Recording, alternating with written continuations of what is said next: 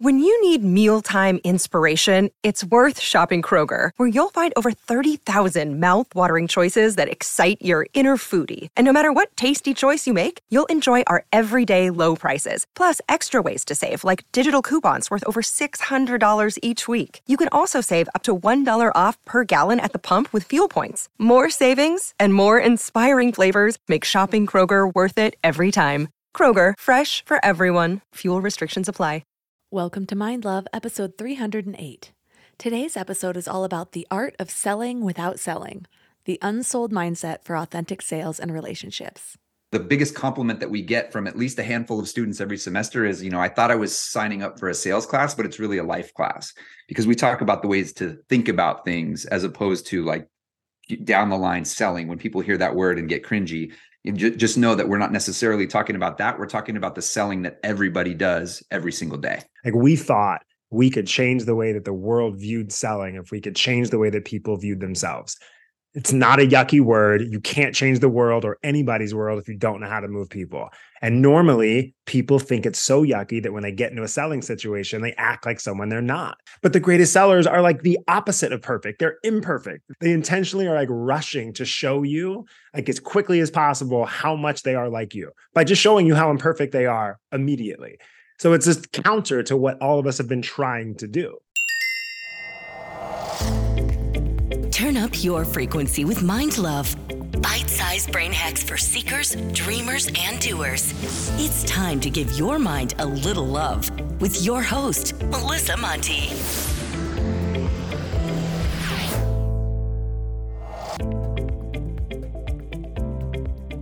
If this is your first time giving your mind a little love, don't forget to hit the subscribe button.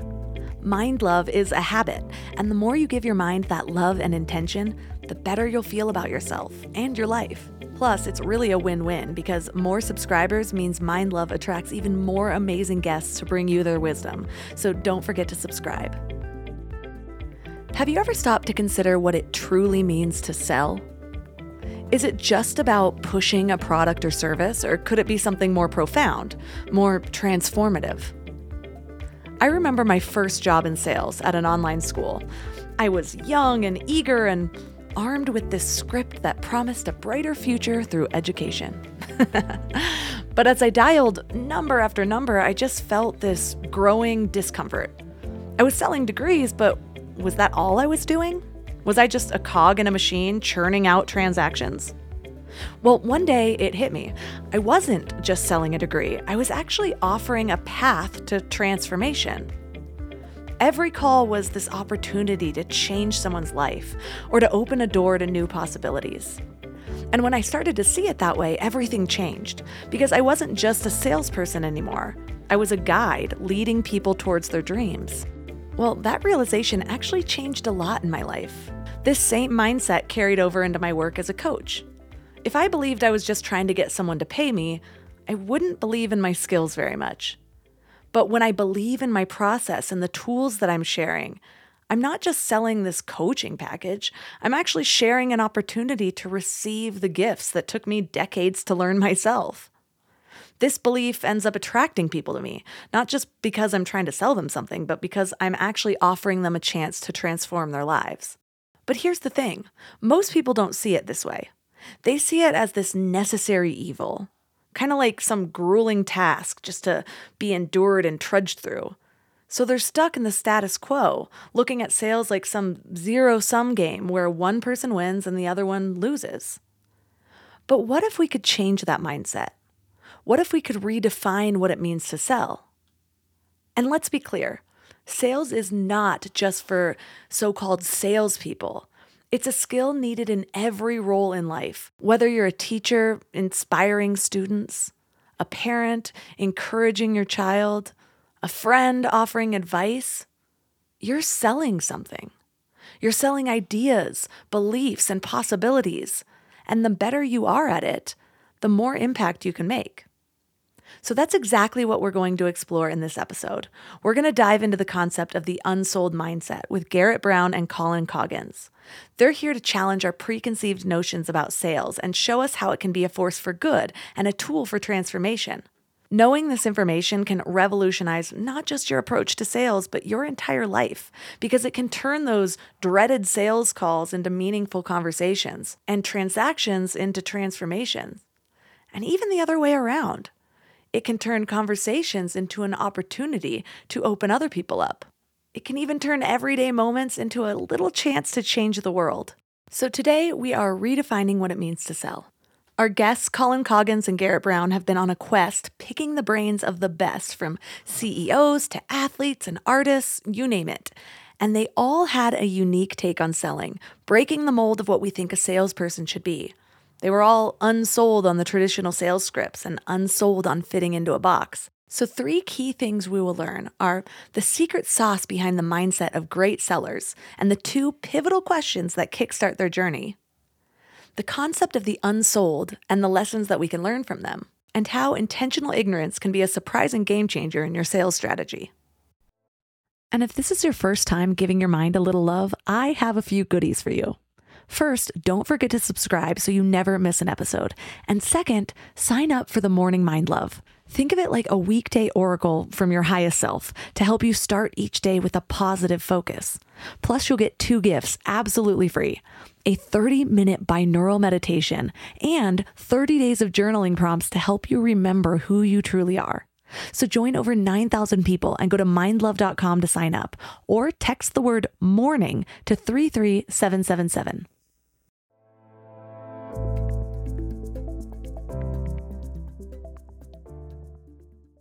And now let's welcome Colin Coggins and Garrett Brown to the show. Hey, Thank you. glad to be here. So tell me about your journey to understanding the mindsets of great sellers. Hmm. It's uh, leading off with some fire, huh? Some, Oh, yeah. we, Garrett and I, were at Bitium, which was a software security identity access management company. Um, and that company ultimately was acquired by Google. And at our time there together, what I think was very obvious was the new entrance into the workforce, regardless of what their roles were engineers or salespeople, they weren't being taught how to move people. So like they they literally couldn't chase their dreams, or figuratively they couldn't chase their dreams because they couldn't get promoted because they couldn't ask for things because the word sales was such a yucky word until you you know put in front of them anyone that they've ever admired or revered and you you tell them like they just sold an idea that changed the world. And all of a sudden they could make that mindset shift. And so you know, ultimately when that company got acquired by google um, academia was really interested in how we were approaching sales because it was different than the tech culture that preceded us. And so we just we did a lot of guest lecturing. We ended up um, at usc fell in love i fell in love for the first time garrett's fallen in love four generations deep. Started uh st- started teaching um sales mindset for entrepreneurs. And it was the only sales mindset class in all of higher education. And then we were fortunate enough to have HarperCollins give us a book deal based on this idea uh, that the curriculum had not ever been, you know, transformed into a book before. And the idea behind the curriculum, behind the book, and everything that we do is that the greatest salespeople on the planet are the exact opposite of who people think they are. Like they're not gregarious, they're not self-confident, they're not all of these things. They they have some very unique attributes, and what ties them all together is that they all think very similarly. So it's not necessarily that they do the same things, but how they approach the world, how they approach life, how they approach se- selling was really eye opening for us, and it was the antithesis of what people of who people thought they were. The only thing I'll add to that is when Colin talks about the fact that we had a different approach to our team at that company that got acquired by Google. It was always a mindset first approach. Like Colin and I love sales and we love selling, but you can go a whole bunch of different places to learn how to quote unquote sell, whether you're selling an idea, whether you're selling yourself, or whether you're selling a product. You can go to a lot of places. But where we really geek out and where we fell in love with each other as partners is like, how do we how do you think about selling if, if everybody has access to all of the same trainings and all of the same podcasts and all of the same books why is it that anywhere we go in any room, whether it's a room of salespeople, a room of leaders, a room of teachers, a room of real estate agents. I mean, we, we talk to everybody. Why is it that only 20% of them are thriving and the other 80% are figuring it out? And for us, that was mindset. So when we created this class, you know, the biggest compliment that we get from at least a handful of students every semester is, you know, I thought I was signing up for a sales class, but it's really a life class because we talk about the ways to think about things as opposed to like down the line selling when people hear that word and get cringy just know that we're not necessarily talking about that. We're talking about the selling that everybody does every single day. I think that's the point too is how cringy people get and that and that how garrett always has to make that caveat yeah. right? Like that was the point. Like we thought we could change the way that the world viewed selling if we could change the way that people viewed themselves it's not a yucky word. You can't change the world or anybody's world if you don't know how to move people. And normally, people think it's so yucky that when they get into a selling situation, they act like someone they're not either who they think the you know who they think the best version of this person is supposed to look like.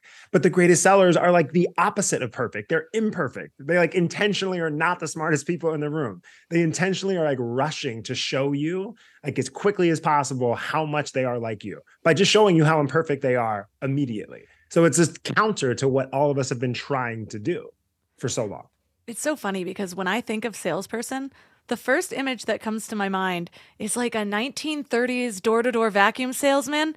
And I've never even experienced this in my life, yet that is still like the pervasive yeah. image that I have.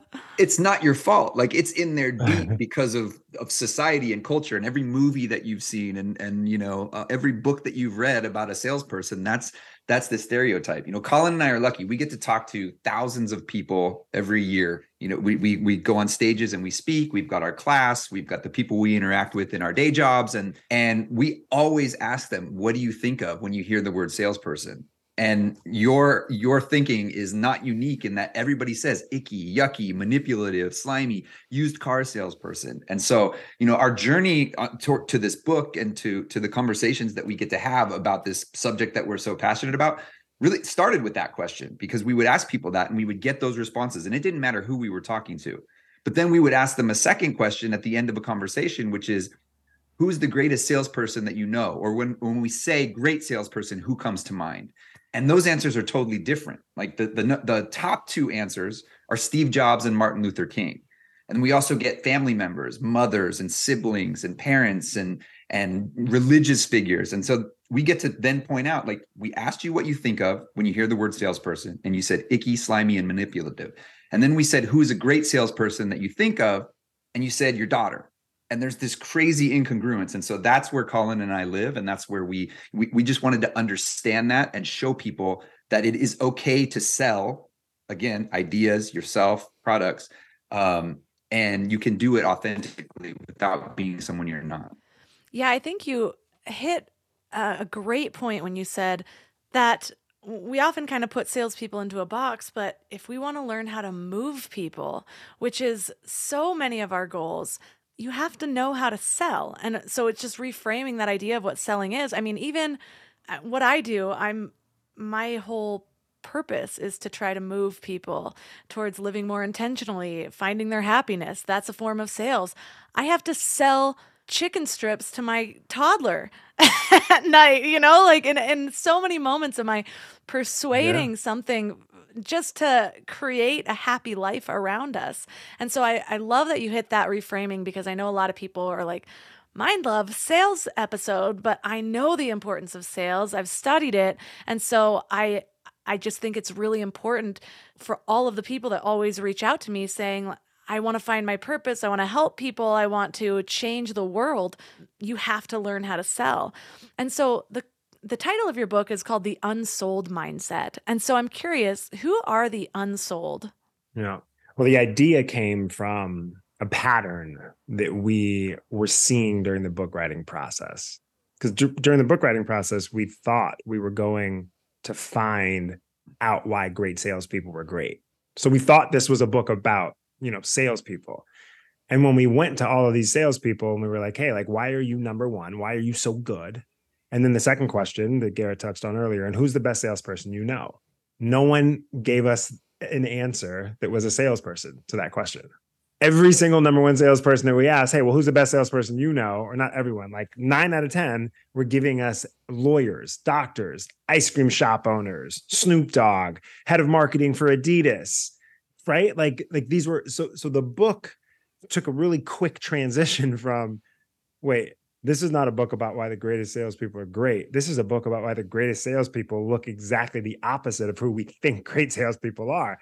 And then we started having conversations with Snoop Dogg and Chef Roy Choi and General Stanley McChrystal and like, you know, Jason Oppenheim, all these people that had all of this stuff in common.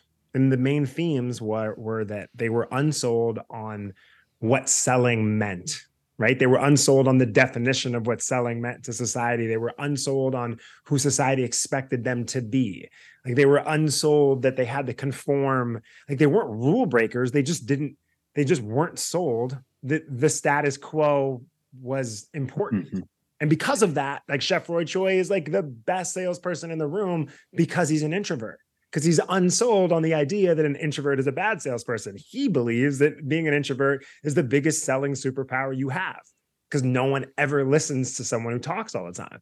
Like right now, Garrett has like zoned me out for like the last 25 minutes. It it's just, it's habit at this point. No, um, Melissa, you you talked about you talked about reframing, and it's really interesting that you say that because all of these people, when Colin talks about them being unsold on what selling is supposed to be, they a, a lot of them reframed it as well. Like a lot of people who are excellent at what they do, and and like titans in their field, we would ask them about selling, and they I, I don't sell. I, I'm a, I'm a teacher or I'm a problem solver or, or, whatever the fill in the blank is that they reframed it as.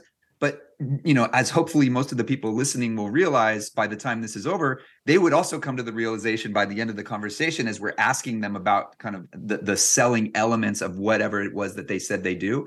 They go, Oh yeah, I, I guess that really is selling. So that reframe, you know, that's okay. And and and a lot of these people that we're talking about, these unsold, they do that.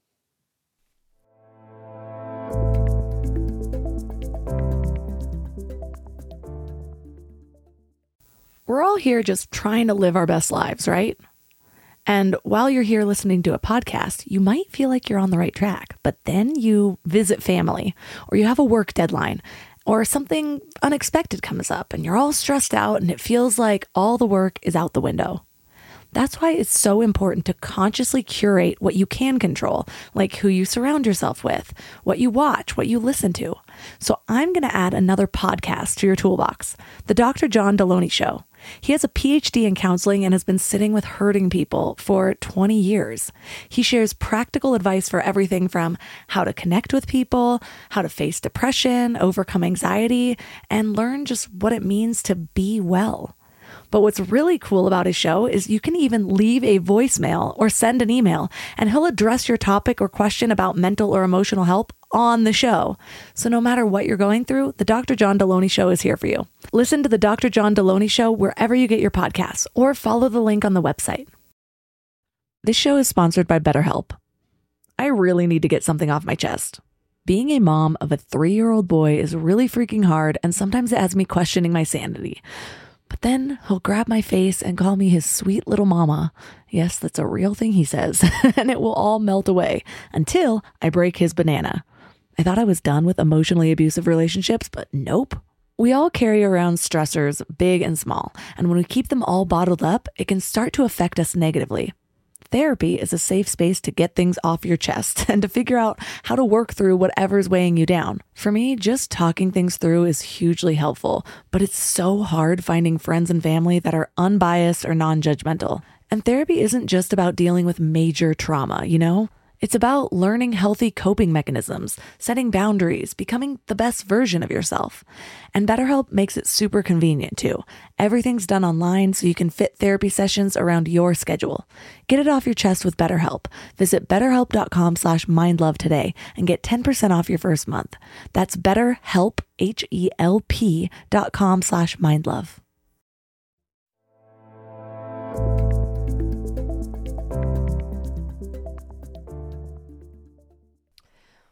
What advice do you often hear parroted in sales books that you hmm. just think is cringe? Because so many people are still picking up like the Little Red Book of Sales or like How to Win Friends and, Friends and Influence People. That's still one of the top books out there. What what First off, some of those Ooh. books are racist. You got to be really careful. yeah. Some of those books they don't intend to be racist, but they're just written so long ago that like some of that shit is just like. Um, so How, how much time do you have wanna- for us to go over this stuff? No, Oh, th- and, and- oh, I want to say this too, Garrett. Yeah. We don't. I I haven't read the Little Red Sales book, so I don't know if it falls into the cringy category. I just want to say that as well, Garrett. Sorry, go ahead. no, there, there there are definitely things that are taught as sales canon that we don't necessarily think should be. And the best example of that is is mirroring. And you know, there at, at some point we we don't know exactly when, probably in the 50s or 60s going back, people started to teach salespeople to mirror the person that they're selling to. Meaning, if they cross their legs, you should cross their legs, or if they put their arm up, you should put your arm up, because that Crazy. is supposedly that a way to build connection psychologically. Now, what actually happens drives us crazy because people are still teaching this today. But what actually happened was people were studying great sellers and they noticed as they were studying them that the great sellers were crossing their legs when the other when their customer was crossing their legs say as an example but science since then has proven that that mirroring is actually just a natural outcome of a deep connection with another person. It's not something that we consciously do. So if if, if the three of us are having this amazing conversation we might just accidentally find ourselves with our hands on our chin like colin has right now even though nobody can see this.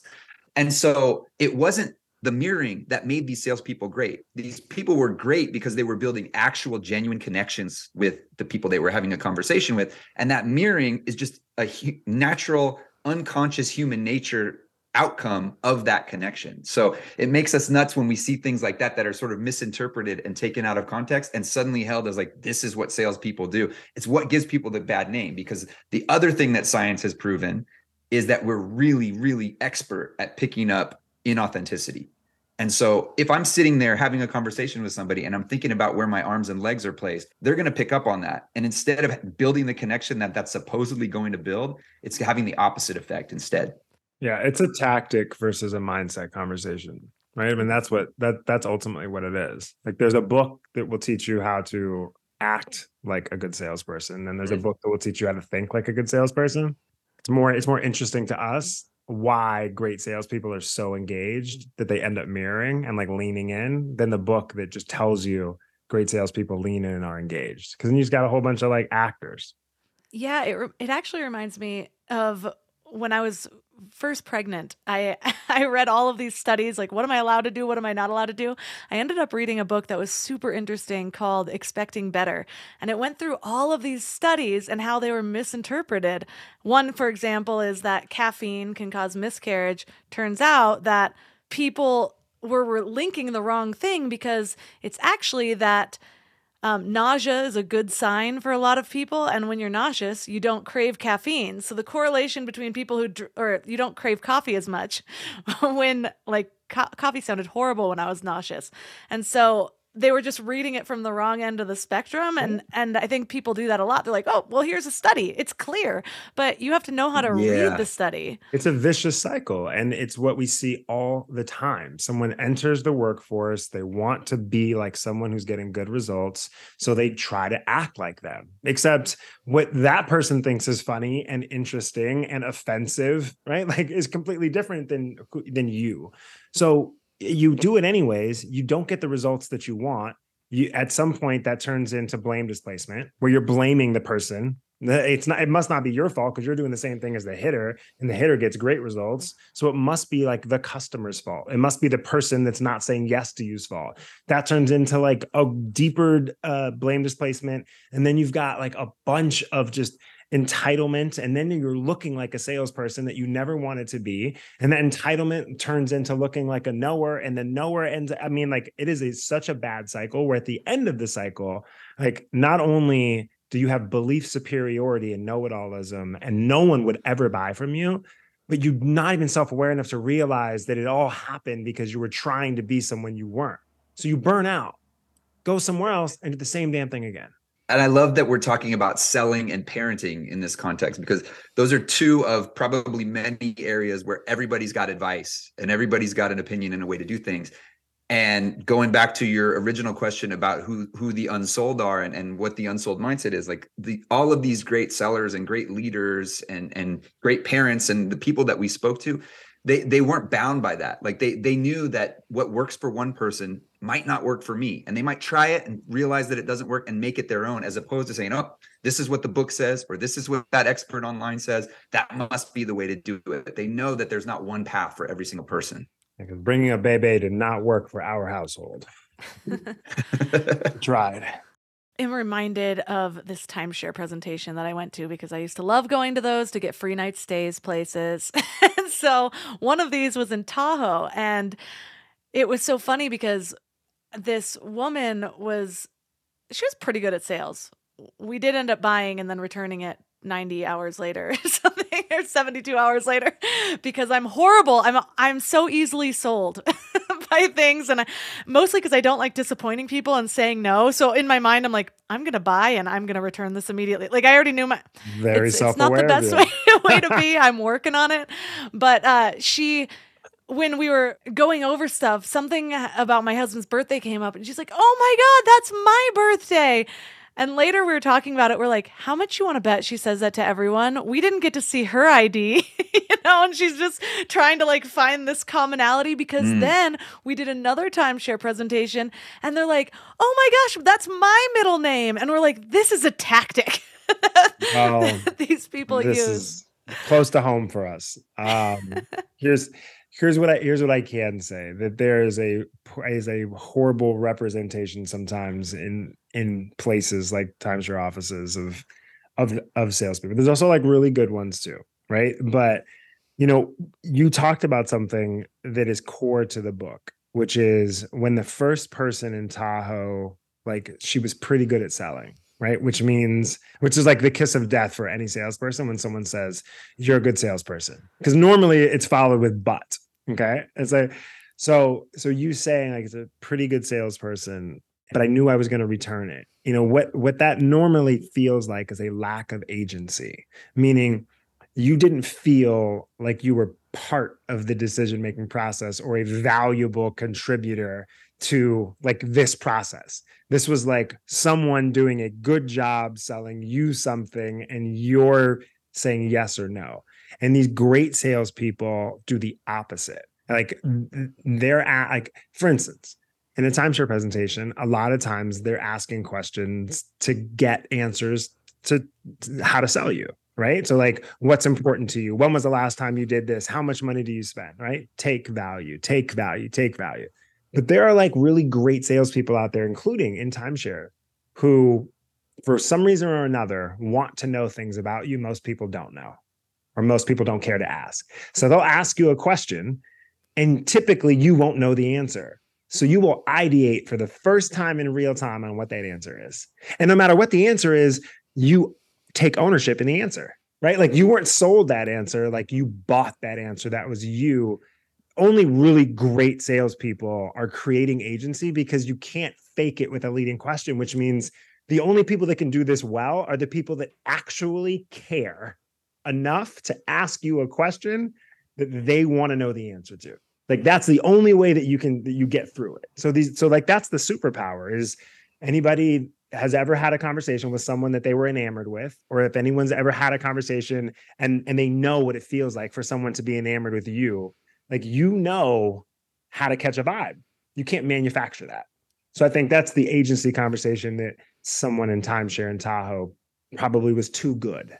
And we will say no because you are right often.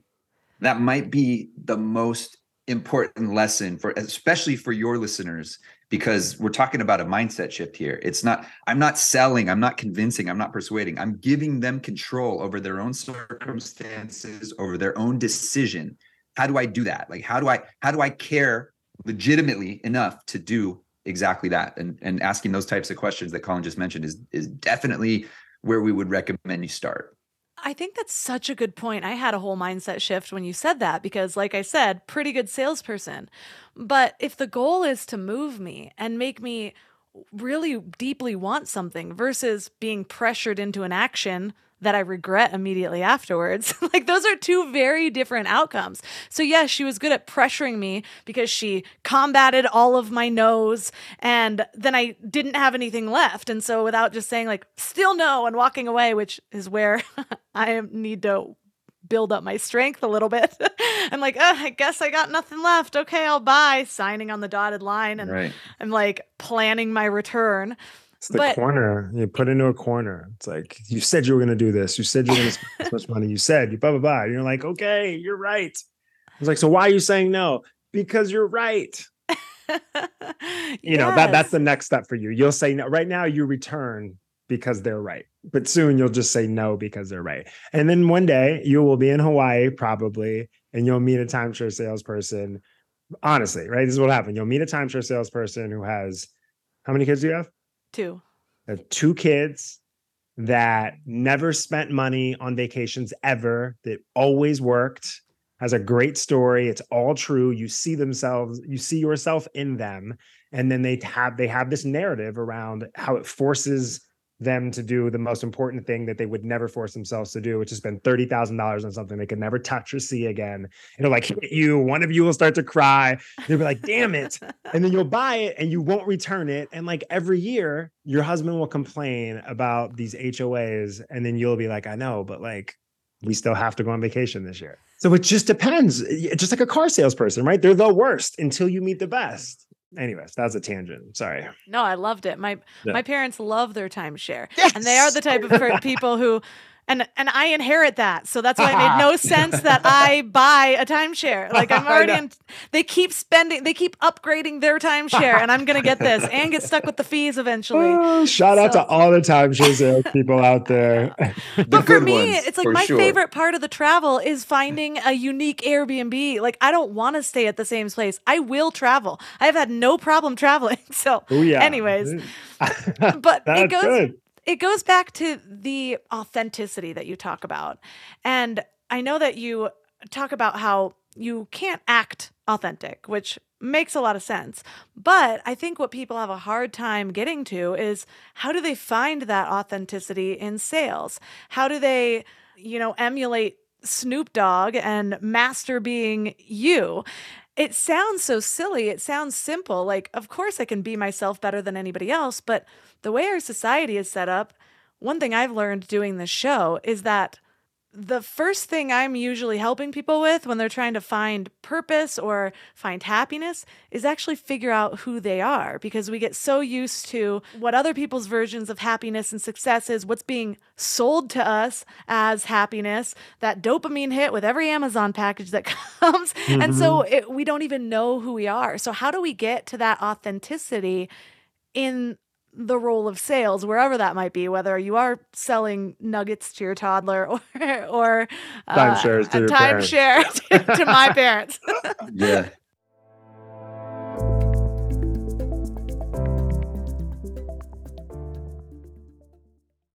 I'm constantly sharing with my clients to stop searching in life and instead start aligning. It's true with purpose, with relationships, with higher versions of yourself, and it's also true for hiring. The best way to search is actually just to match with Indeed. Indeed is your one stop hiring platform with millions of job seekers visiting every month, and their powerful matching engine helps you find quality candidates fast. Plus, Indeed lets you schedule interviews, screen applicants, and message candidates all in one place. But Indeed isn't just about speed, they also deliver quality. According to a recent Indeed survey, 93% of employers agree Indeed delivers the highest quality matches compared to other job sites. I love Indeed because it makes hiring so much easier. I'm all about alignment in all areas of my life, and that includes people I hire to work in my business. So I need a hiring partner that makes it simple to find candidates with the right skills.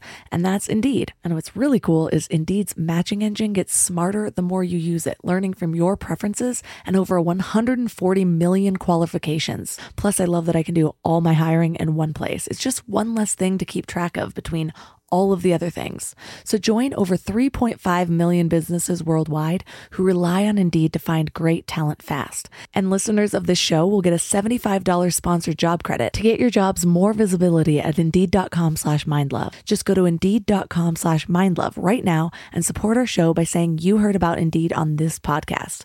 Indeed.com slash mindlove. Terms and conditions apply. Need to hire? You need Indeed.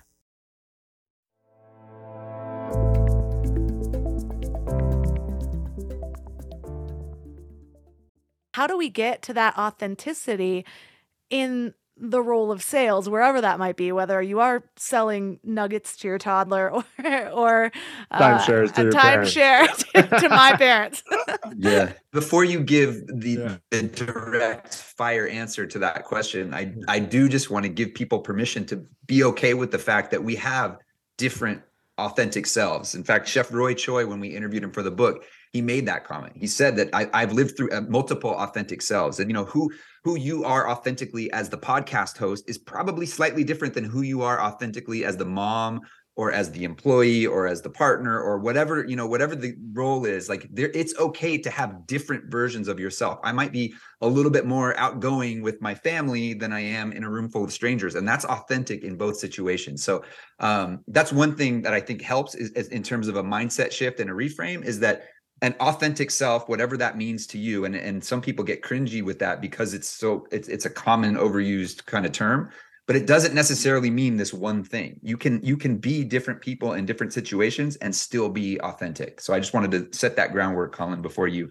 directly answered the question. No i i don't even have a direct answer. I have something tangential to what you said. Great. let's have fun. Um, i think yeah i think I think it's a conversation around giving yourself permission. So I love what you said because that's like that's my answer. If you're like, how do you teach someone how to be authentic? Well, you can't act authentic. So what do you do? Like the first thing you have to do is give yourself permission to be like imperfect, which is actually really hard to do when like we're trained to like be the best version of fill in the blank whether it's the book you're reading about mom or like if it's the sales book or if it's the MBA or the, you know, the YouTube on like how to get hired. It's like you have to like be this person. So when people give themselves permission to not be the blank best version or the best version of blank, typically authenticity starts to look really awkward. You know, you'll start to see people talk to themselves out loud. You know, you'll start you'll start to see people interrupt themselves You'll start to hear the stutters. It's the best part of people. Like it, it's the most endearing part of people. Like when we were interviewing people in the book and they would just start talking to themselves out loud because they felt they gave themselves permission to like let to not care that we were going to see what they were saying to themselves. So no matter how good of a salesperson you were, for those three seconds, we had this like unique micro moment of connection. Like we felt like we were inside. In the book, we call it showing your work. Like in math class, you get credit for it. So it's, you know, it starts with permission and then it just starts to look awkward. And the weird thing is, that's when you know you're in front of a great salesperson because I immediately will see myself in you. Like the minute I, I you know, like the when I when I was late to meetings, when I was engaged to my wife, and I would show up to meetings, I would like I'm, I'm my fiance. I would show up to now my wife. I would show up to meetings, and I would say, "I'm sorry that I'm late." And my fiance takes wedding planning really seriously. Today was a you know conversation between tulips and roses, and ah, never mind, doesn't matter. You don't care. I just want to say I'm sorry. You know, like whatever for whatever reason, I gave myself permission to share that with them, and immediately they saw themselves in me because their response was like, "Don't worry about it, Colin. It's going to be way easier on your second marriage." Like a quote, like someone would tell me their marital history, right, and give me advice about like being a fiance, like in the first ten seconds. Or someone would go, "Don't worry about it, Colin. I've been married for thirty years. You know, you have a happy wife, you have a happy life." Like how do I know that someone has been married for 30 years in the first five seconds? Because for whatever reason, when I said something, I showed that part of myself. I gave permission to just be like, hey, this is actually why I'm late. And they were like, oh shit, I get it. I've been late to stuff too because my partner thinks that something's really important and I'm going to make sure that I'm not screwing that relationship up. So that's the answer is the permission, the awkwardness and the realization that the awkwardness is like the superpower. Everyone's imperfect, no one's perfect. We do not like perfect people. Science will tell you, like the, minute that you're too perfect, we have a gut reaction, like, ugh, there's something wrong with this person.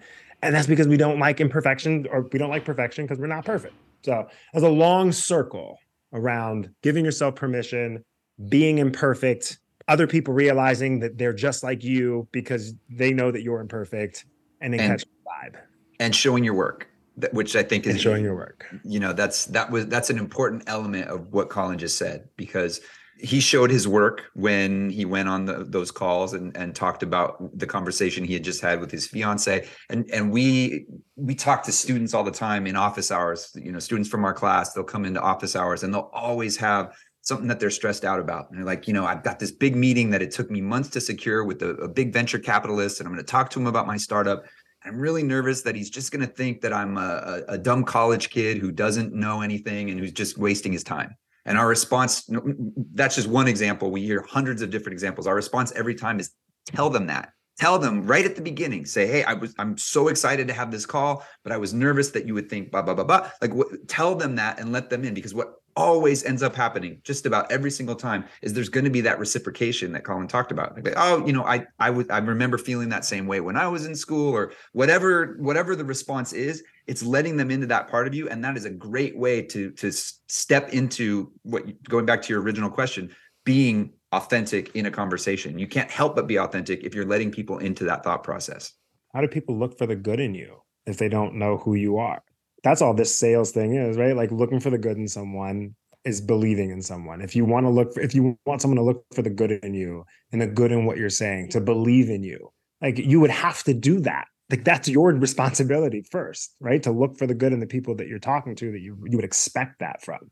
I'm reminded of uh, an interview I did a while back with Mel Robbins, and I had been trying to get her on my show for a little bit, and then she her people actually ended up reaching out to me, and I was very excited about this. And of course, we happened to have a storm on that day. And long story short, the power went out mid interview and everything went dark. And I was just like, fudge, but with the worst word. And and what I realized is that my computer, my actual laptop battery didn't die. my monitor did. And so I thought she was off. so she hears my whole freak out. And then I was mortified and I was like, oh my gosh, I'm so sorry. I was just really looking forward to this and I didn't want to mess it up. And of course, this happens. And she just ends up, I love her. She is just as authentic as she seems on Instagram yeah. in real life. And she's like, oh my God, let me tell you about this. And she tells me about a story that happened to her in the beginning of her career. And she's like, it's not a big deal. Even if we had to reschedule, we could. And I was in a completely different energy the rest of that time. And another interview that I had, I remember this woman saying saying something, and then she's like, she stopped and she paused, and then she just said, you know, I actually don't think I believe that it doesn't sit well with me. And it was this process that actually changed my life. Now it's something that I do as well, where, because a lot of times we will say something or do something, and the way our brains work is then we try to justify what we did because nobody wants to think that we're crazy. Like, you don't want to look at yourself as doing something irrational when we're humans and we do irrational crap all the mm-hmm. time. Mm-hmm. And so just in that, it like gave her permission to reflect back in real time and share mm-hmm. something else. And so now I'll I'll say things and I'm like, yeah, I didn't like the way that felt. And I'll just kind of change it. But that authenticity doesn't just change the way you're perceived. It can actually change other people's lives and give them permission to step more fully into themselves as well.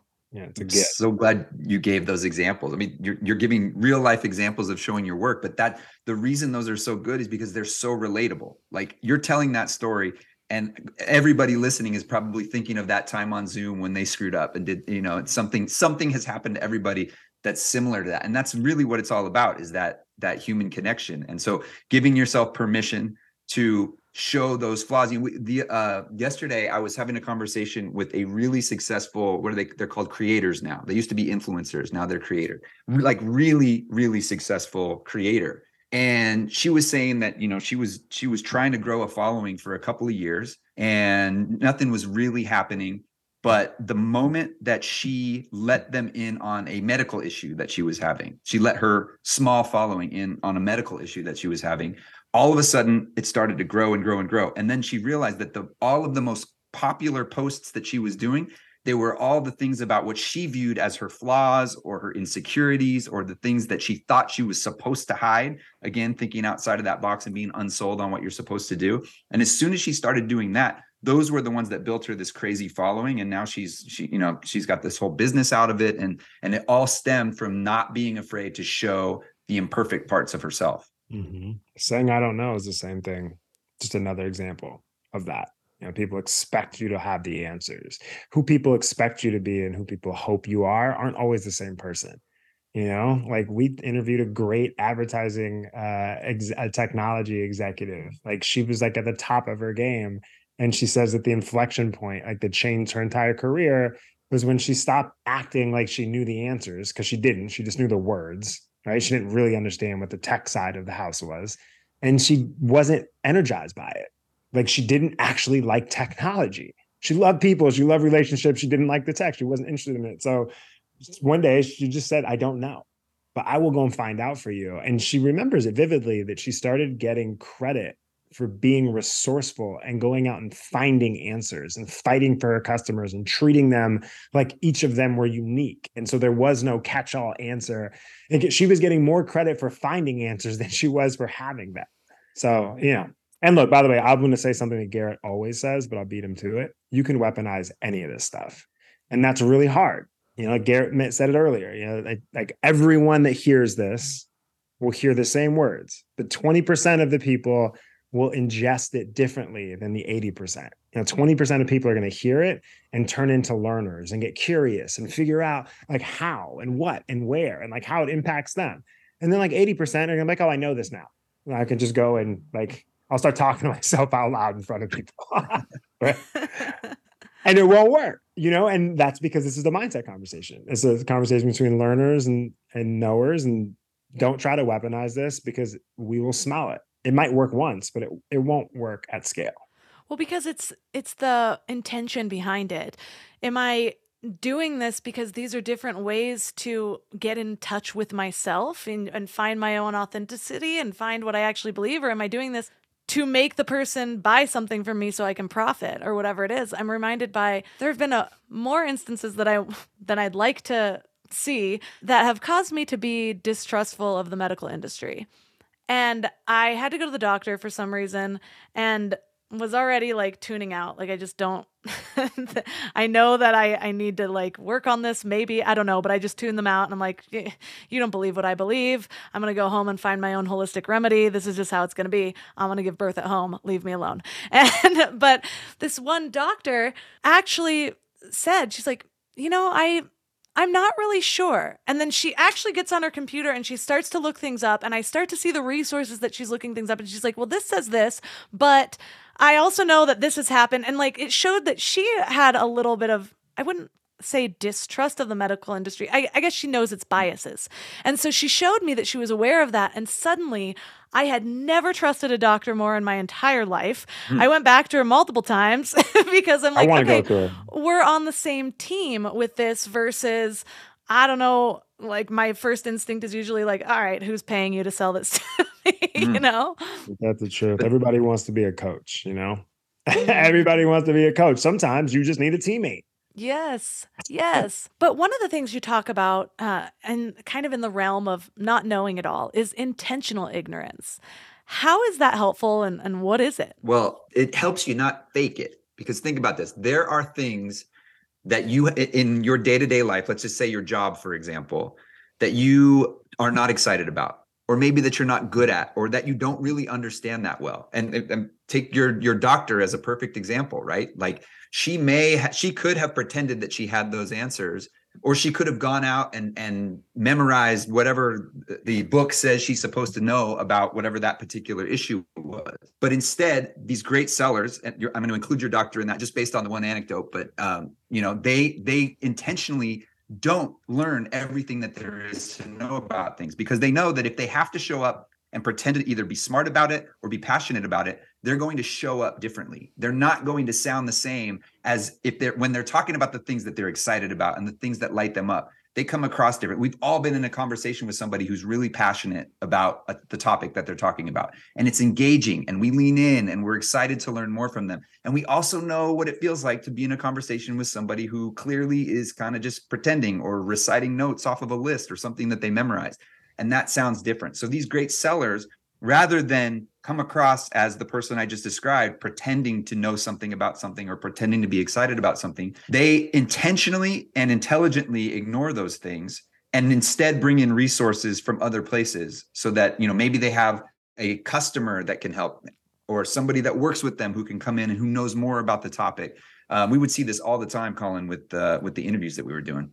Yeah, it's, it's like dharma. Not to get all, not to switch the conversation, but if if you can own what you love doing and you can build the infrastructure to have a bunch of people around you that are doing what they love doing, and you don't have to take ownership of somebody else's swim lane, especially if you don't like it. Now that's like the ideal situation, but at its core, it's just that what we love doing and what we get paid to do are not always the same thing. That's right. And so how do you how do you know which parts of your job you love so much that you would do for free, it would start with figuring out the parts of your job that you really are getting paid to do. And then you figure out what parts of that and out of those parts, like which ones do you can you give to someone else? Like I was just talking to someone who because there's this Ray Lewis quote in our book, uh, the football player. Is that you you they pay me for what I do Monday through Saturday. Sundays are my pleasure. right? And so I'm asking this person, I'm like, wait, what would you do for free? And she starts talking about PowerPoint presentations.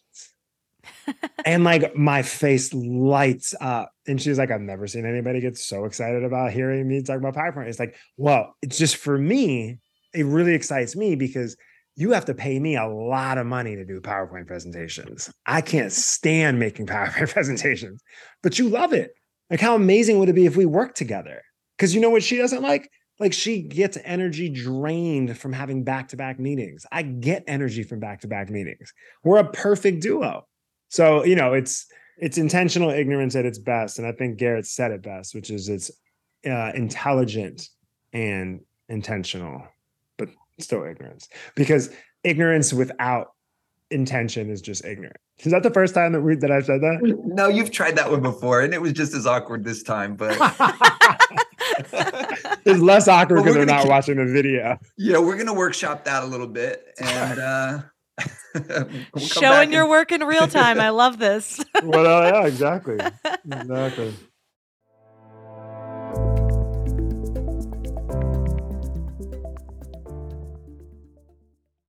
And now for another episode of Lies We've Been Told About Our Health. We've all heard we need eight glasses of water a day, right? Well, hydration isn't actually about water intake. It's about the balance of water and electrolytes so that our bodies are actually absorbing the water instead of just passing it through. A lot of people go for those sugary sports drinks, but let's be real, those do more harm than good.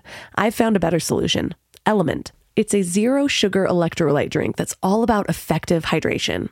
Each pack gives you essential electrolytes like sodium and potassium without the unnecessary additives found in other drinks.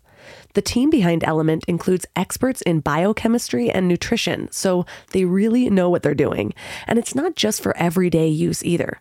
Elite athletes and teams, Olympic weightlifters, CrossFit champions, Navy SEALs all rely on it too, which to me says a lot about its effectiveness. Here's what makes them really unique. They recently launched a hot chocolate line with flavors like chocolate mint, chocolate chai, and chocolate raspberry. Ever since I went alcohol free, I've been really intentional about luxurious, health focused drinks so I can sit back and unwind while actually doing good for my body. And the Element Chocolate Chai is great for relaxing in the evening or warming up after winter sports. And you can try Element totally totally risk free. If you don't like it, you'll get your money back, no questions asked. Receive a free Element sample pack with any order when you purchase through drinklmnt.com slash mindlove. That's drinklmnt.com slash mindlove to get a free starter pack with any order.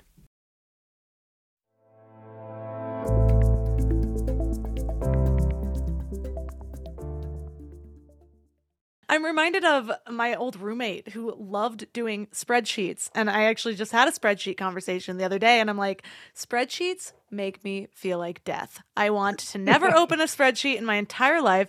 My husband's like, Will you just open the spreadsheet? Because we're we have a spreadsheet for what we pay our nanny, and he's like, just add this week's stuff. And I look at it, and like, you want me to copy and paste lines from Google Sheets on my phone in the car in the passenger seat with a baby crying in the back? Do you want to make this the worst day I've ever had? and he just like looked at me like, "Why are you so dramatic?" But it, it's it reminds me of um, the beginning of my entrepreneurship journey my husband and I were both kind of building businesses at the same time. And one thing we both got in our heads about was having to know everything. And you know, when you're you have to be your own accountant and and CEO and and assistant, like you have to you feel like you have to know all the areas versus mm-hmm. a CEO that I worked for at one point. It's actually almost laughable because he didn't know how to do anything in any of the businesses that I worked for him, t- two different ones, and he didn't know the technical skills, the sales skills, the financial skills whatsoever. But he was great at a big vision and he was great at hiring people. Those were the two things that he was good at and he focused on them well. And so even in meetings, we'd be talking and he'd be like, I don't know about that, but I did hire somebody great who does. And people were so mm-hmm. impressed by that because we all know that humans have a tendency to make stuff up, to when they're trying to prove a point, to sell something, whatever. And so when you see somebody step back and say, I don't know that, and whether you see their process of finding the information, so suddenly you trust their ability to find information more, as in the case of my doctor, or you trust in their ability to bring in an expert to fill in the gaps of knowledge that they don't have, both ways are showing your work where it makes you more trustworthy and you don't really have to know anything at all when we were writing the book, we interviewed General Stanley McChrystal. And he, for I, I, don't know how long, ran the joint forces in Afghanistan, which basically means that he was responsible for 48 countries, tens of thousands of troops over there. And you know, when he's selling something, he's selling life and death. Like if, if people aren't buying into the missions that he's selling, they might not come home. It's a it's a big deal. And he told us that people expect a general to come into the room and to have all the answers to say you go here and you do that and your group does that and our group does that. And he said he never did that intentionally. He said he he he knew where to find everything in his organization and that was more important to him than being the source of everything in his organization. So you know he could focus like your boss in that in that story on the bigger strategy knowing that if there was a technical element to a mission that there were people whose livelihoods and whose jobs it was to handle those things, to know every detail about that technology.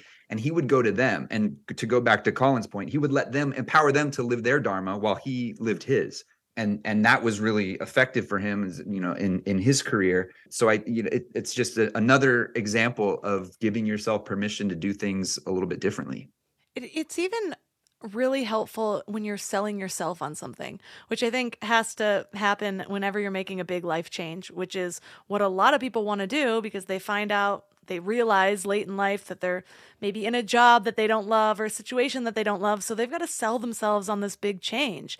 And so often we talk ourselves out of the change before because it's like, well, I couldn't be an entrepreneur because I suck at this part. And it's like, when I started my entrepreneur journey, one of the big turning points for me was realizing okay, which parts do I love? Which parts do I tolerate and which parts do I hate? Can I outsource those parts that I hate immediately? Or, like, what is my exit plan of those parts? That way, it doesn't seem like forever. It doesn't seem like this death sentence where I'm getting myself into something I don't want to do. It's like, okay, I've, i can do this for three months. Hopefully, by then, I'll have this income. I can hire somebody on Upwork, whatever it is. So, it's yeah. shifting the perspective for yourself on what it actually takes for you to do your job, to change your life. And I think so much around this is around shifts in perspective. Another huge shift in perspective that you guys talk about is reframing the idea of failure.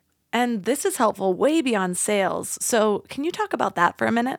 Well, it's the um, really cheesy analogy, but I'm going to use it because Garrett hates it. So that always amuses me. Oh, where are we going? About the baseball player batting average. You know, yeah. it's like a like a great baseball player. Like if you have a batting average of like 300, you're a Hall of Famer. That also means that you missed seven out of 10 times. And so it doesn't matter. And if you're in any position that's that you're solving real problems that are important right? Like when you're doing important work, like you're going to have to make mistakes because that's your job.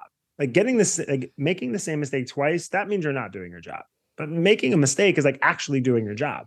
And so, without getting into too much detail, like we've just found that these great salespeople are really good at celebrating the process because they've had that mindset shift where the obstacle is the way. You know, to to quote Ryan Holiday, like they they see it as a great objection they've never heard before right? That's excellent. Like they see the mistake as like a great example of something that was a blind spot that they never saw again. And when you sell when you look for reasons to celebrate often enough you know the the byproduct of the celebration is is a sale but not necessarily the basis for the celebration. It's just it's a self-aware it's it's all about self-awareness. Like this is about someone that understands that the sales cycle and anything that's really meaningful isn't that short and transactional. Because of that, there is this very big prolonged gratification you know sort of uh, continuum that you're going to have to ride. And so while most of us really want instant gratification you're not going to get it. Like say if success is predicated on just getting a yes and you work in a job or your average sales cycle is three months or nine months then you're only going to celebrate like once every three months you will burn out and horrible things will happen and there's a bunch of horrible data around salespeople in any capacity like burning out and having all of these outcomes that are related to that. So I guess I'm just saying that it, it's celebrating the process is looking at the sales process uh, as prolonged gratification and not necessarily instant gratification and being able to celebrate along the way. Yeah, it's not easy to do when you're in the mess. You know, if you if if you're just in a tough time, you're having a tough stretch it's not easy to sit there and listen to us say, hey, well, celebrate the failures because there's a lesson there. And because it's getting you a step closer to, you're not going to get the same rejection again, or you're, you're not going to make the same, mistake that you just made. But over time, if you practice this, and there's a, there's a, a uh, psychological principle called reappraisal that's really interesting. And, and it talks about, re, it's literally reframing the, um, the way that you view a failure or a bad situation. Um, and it's not something that happens overnight where you just make the decision and you go, okay, I'm going to now reappraise my bad situations or I'm going to celebrate my failures just as much as I celebrate my wins and everything's great now. It takes time, but it is like a muscle. You can you can flex that and work it out and over time you become much more able to do it in the moment. And there's actually this, we write about some of the science behind this that's in our book, but um, there, there's there's science that backs up the fact that over time the distance between the, the the incident happening and the actual reappraisal happening in your head shrinks the more you do it. Yeah, I'll even go as far as to say that one of the best reappraisals that we ever stumbled upon was the best part of the movie. At some point, we just started saying it all the time because you never know that you're in the best part of the movie until you're looking backwards. Like that's when you realize it. Like we don't go to the movies to see you win right? We don't go to see the last five minutes. We go to see the middle, which is an emotional roller coaster. But that's the most interesting part. You know, like there's great quotes around like all moments are key moments when you look back, mm-hmm. like they're all important, but you don't actually realize that. So sometimes when you're in the thick of it and you realize, damn, this is probably the best part of the movie. Like that is an example of a reappraisal that has certainly worked for us and a lot of our students. I love that. The the best part of the movie. I am reminded of an interview I did way back in episode 111 with Miki Agrawal, and she talks about reframing failure as a revelation. And so I can see using that in the sales process because, for example, if you are trying to beat the world record in the 400 meter race or something like that, before you beat that record, technically, every time you try, you've failed to beat that record. But that's not how they look at it. They're measuring, well, I just shaved off 0.01 seconds. Oh, I shaved off this, but still, you're still not beating that record yet. And so it's finding a new way to quantify and measure. And so with the failures in our life, whether it's in typical sales or or whatever you're trying to persuade or move forward or whatever if you are just able to look back and find a lesson of okay yeah where did that go wrong? Or oh i felt the disconnect in our energy right here. What can i do better next time? Then you're finding a way to take a step forward every single time reflect and get better and, and shave off whatever you're trying to shave off to get to that goal. Mm-hmm. because the opposite of that is looking at goals as finish lines Yes. But they're not, right? Goals are mile markers.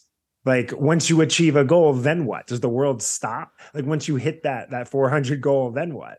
Like if I let Garrett talk, he'll be talking about hedonic treadmill and the science behind like this ephemerality behind goal achievement. But it's the truth. Like we were we, we were interviewing some of the greatest leaders on the planet, and we were asking them about their goal orientation because we were goal forward people because that's who you have to be in the enterprise.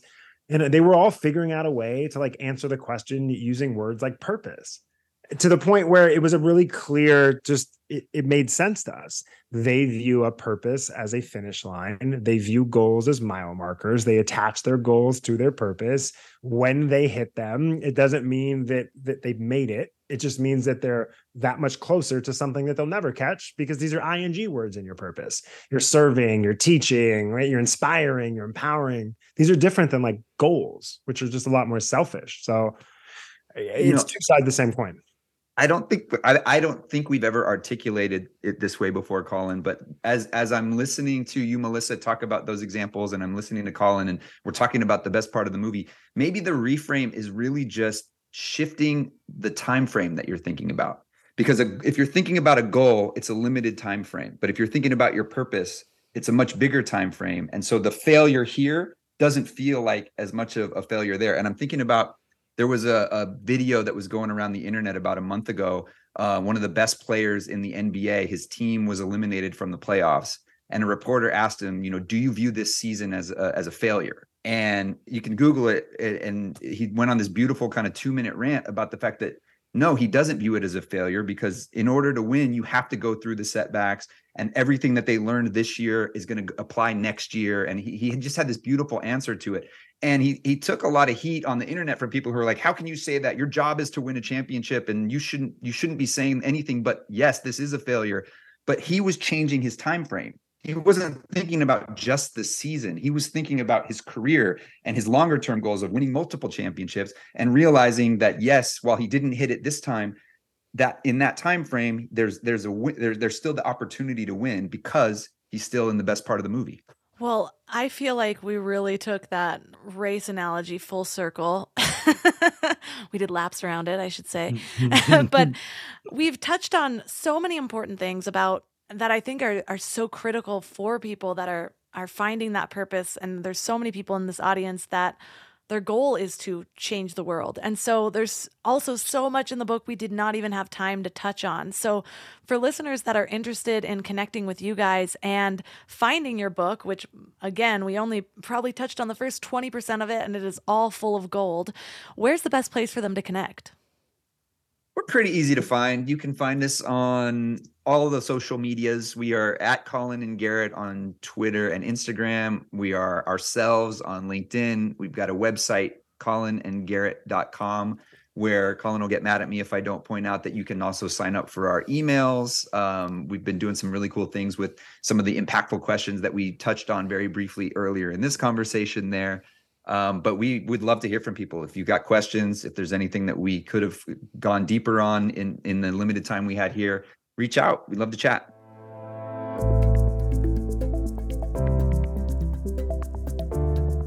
All the links for this episode will be at mindlove.com slash 308. Your challenge for this week is to figure out one area that you sell if you're a salesperson, this will be easy. For you, pick the top most important thing that you sell. If you're anybody else, look at your life and determine where is it that I try to persuade people? Is it in my job? Is it something that I believe? Is it something I'm always sharing? Now, look at your current approach. Has it been successful? If so, why? Are you already naturally implementing some of these strategies? And if not, is there another way to look at your product or service or idea or mindset? Even if you're selling ballpoint pens, is there a transformation that you're selling? Is it an opportunity to be a writer or to share information more fluidly without having to replace your ink? this is your area of expertise, so you know where to get the gold points, the benefits to the lives of the people that are taking it. And you're not going to go out there and just start pushing these already. I want you to really sit with this transformation. Really believe in your heart and your mind that you are providing a transformation. and see if that changes the way that you approach your sales or your persuasion techniques or your sharing of ideas. And let me know how it goes. Reach out to me on Instagram at MindLoveMelissa. If you love this episode or if you know someone that it could help, please consider sharing by tapping the share button or taking a screenshot and sharing it on Instagram, tagging Mind Love Melissa and Mind Love Podcast. I get a lot of emails and messages from you guys, and one of my top requests is that you want a way to keep yourself accountable to actually applying some of the information that we're using or learning in these episodes. And so I created something for you for just that. It's the Mind Love membership. mindlove.com slash membership. You can find out more information. Every month you get a masterclass that's designed to help you live your life more intentionally, to start creating your life from the inside out, getting really clear on what brings you joy and what your ultimate goals and purposes are, and then applying it step by step, month by month. And here's the kicker each monthly masterclass is actually worth more than an entire year subscription to the Mind Love membership. So find out more at mindlove.com slash membership. You can also find all my sponsors at mindlove.com slash sponsors. And that's all for today. So thanks for giving your mind a little love today, and I'll see you next week. Thanks for tuning into Your Higher Frequency with Mind Love. Head to mindlove.com for a free gift to keep your vibes up until next week.